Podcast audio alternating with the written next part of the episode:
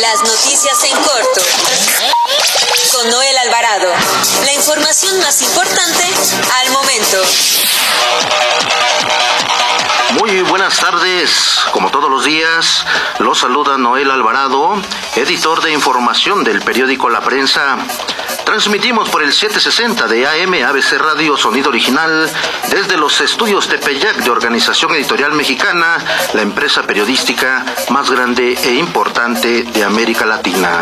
También saludamos a los amigos radioescuchas de Puebla que nos sintonizan por el 1280 de AM. Bienvenidos a las noticias en corto de este 11 de septiembre del 2020. Nacional. La madrugada de este viernes un grupo de feministas fueron desalojadas de manera violenta de las instalaciones de la Comisión de Derechos Humanos en el municipio de Catepec en el Estado de México, lo que generó hechos de vandalismo y también en el edificio que tienen tomado de la Comisión Nacional de Derechos Humanos en la calle de República de Cuba, de Cuba número 60 en el centro histórico de la Ciudad de México, donde ocasionaron destrozos y quemaron expedientes. Ello, ello provocó que alrededor de las 12 horas de este viernes las mujeres detenidas fueran liberadas de las instalaciones del Centro de Justicia de Atizapán de Zaragoza. Además, en medio, en medio de insultos y daños a las instalaciones de esta dependencia, así como destrozos a una de las unidades policíacas que se encontraba estacionada en ese lugar. Sobre el tema, el gobernador del Estado de México, Alfredo del Mazo, dijo, dijo que eh, reprobó, reprobó todo acto de vandalismo hacia las mujeres. Escuchemos al gobernador Alfredo del Mazo. Eh, quisiera eh, referirme a los hechos que se dieron en la madrugada en el desalojo de las instalaciones de la Comisión de Derechos Humanos en el municipio de Catepec. Eh, al respecto, quiero decir que rechazamos cualquier tipo de violencia hacia las mujeres, que estamos siempre a favor de la libertad de expresión y que he dado eh, indicaciones a la Secretaría de Justicia y Derechos Humanos y al Consejo Estatal de la Mujer de apoyar y salvaguardar los derechos de las mujeres y atender sus demandas. El Estado de México siempre ha estado a favor de los derechos de las mujeres, en contra de la violencia de género y estaremos siempre respaldando y apoyando a las mujeres. Le daremos seguimiento puntual a este caso que se ha dado en la madrugada en el municipio de Catepec. Además, el gobierno del Estado de México dio a conocer que ha establecido contacto con las mujeres que fueron detenidas por manifestarse en las instalaciones de la Comisión de Derechos Humanos del Estado de México allá en Ecatepec, quienes ya fueron liberadas. Representantes de la Comisión Ejecutiva de Atención a Víctimas de la Secretaría de Justicia y Derechos Humanos y del Consejo Estatal para la Mujer y del Bienestar Social brindan ya servicios de acompañamiento y atención psicológica, médica y jurídica y han establecido un diálogo con las colectivas para la atención de sus demandas. En otro tema, la fiscal general de justicia de la Ciudad de México, Ernestina Godoy, aseguró que la investigación contra el exdirigente del Partido Revolucionario Institucional, el PRI, en la capital del país, Cuauhtémoc Gutiérrez de la Torre, aún sigue abierta relacionada con los delitos de trata de personas y desvío de recursos para, para financiar una red de prostitución en el entonces Distrito Federal.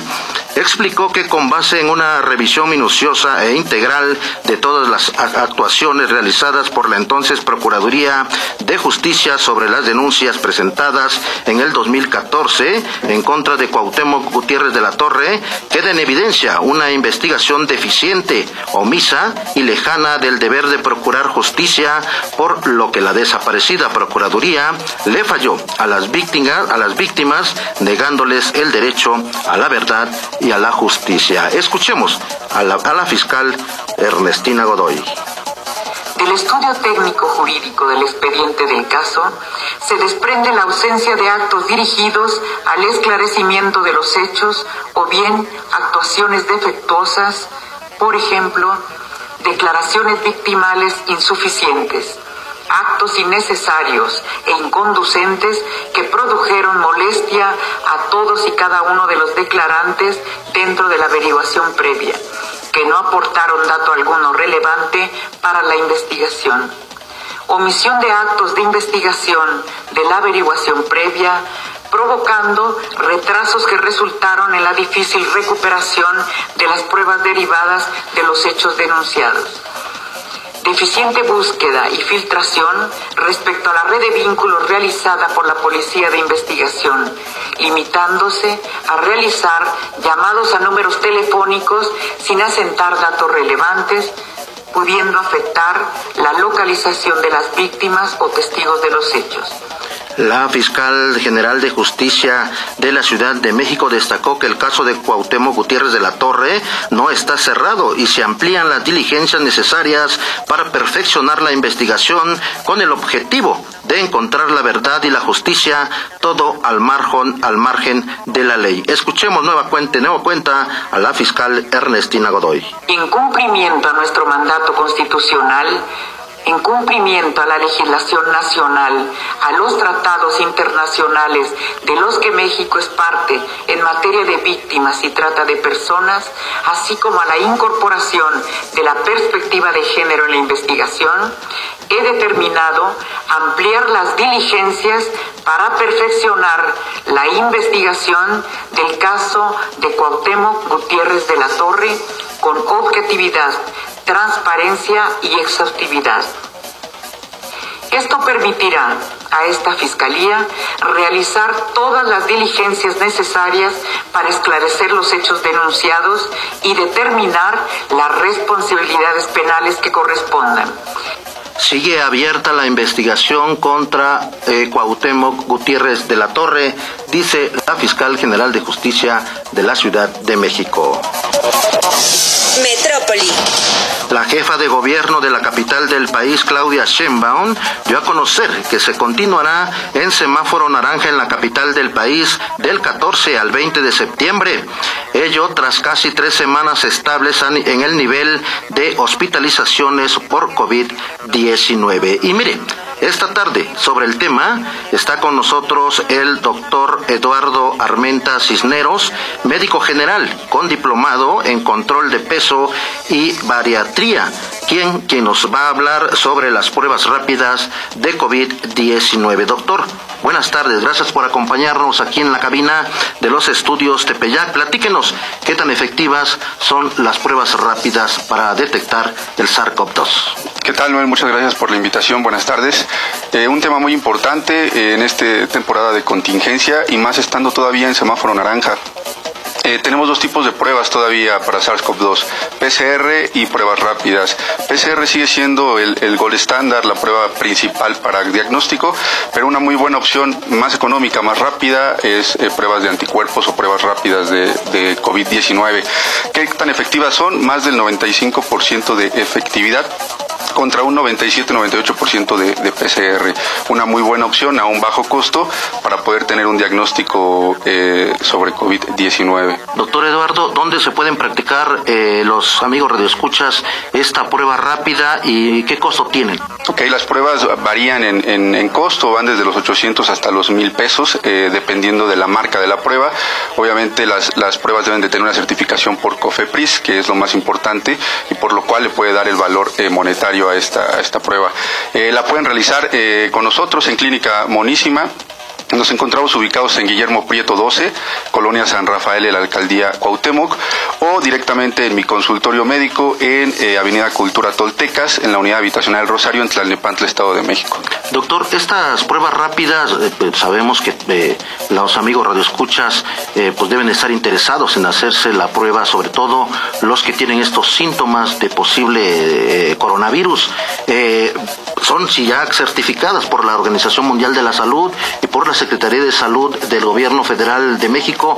y ya nos decía que la COFEPRIS pues ya está autorizado, ¿no?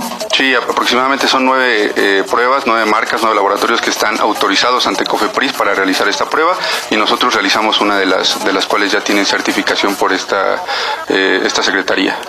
Muy bien, doctor Eduardo, pues le agradecemos mucho que nos haya acompañado aquí en el estudio de ABC Radio y que nos haya platicado acerca de las pruebas rápidas para detectar el SARS-CoV-2. Muchas gracias, doctor. Gracias a ti, gracias por la invitación. Amigos de escuchas, pues ahí está la información relacionada con las pruebas rápidas de, para detectar el, el coronavirus. Nota roja. Uniformados de la Secretaría de Seguridad Ciudadana de la Ciudad de México y agentes de la Fiscalía General de Justicia Capitalina realizan un operativo y cateo en un domicilio de la calle de Jesús Carranza en la colonia Morelos, ahí en el corazón del barrio Bravo de Tepito. Hasta el momento se han detenido a ocho personas que ya se encuentran a disposición del Ministerio Público de la Fiscalía Capitalina. Y también le informo que tres policías de la Secretaría de Seguridad del Estado de México fueron asesinados a balazos y uno más resultó lesionado durante un enfrentamiento con un grupo de integrantes del crimen organizado, esto allá en el municipio de Villa Guerrero, en la entidad mexiquense. Este hecho de violencia ocurrió esta tarde en un punto cercano a una gasolinera en la comunidad de Los Reyes en este municipio, donde los elementos fueron atacados a balazos. El policía lesionado fue trasladado vía aérea eh, al centro médico del De Seguridad y Servicios Sociales del Estado de México, donde los reportes de los médicos señalan que su estado de salud es delicado. Amigas y amigos, con esto concluimos las noticias en corto de este 11 de septiembre del 2020. Continúe, continúe con la programación de ABC Radio y con Jerry en cabina. Nos escuchamos el próximo lunes. Pase usted un excelente fin de semana.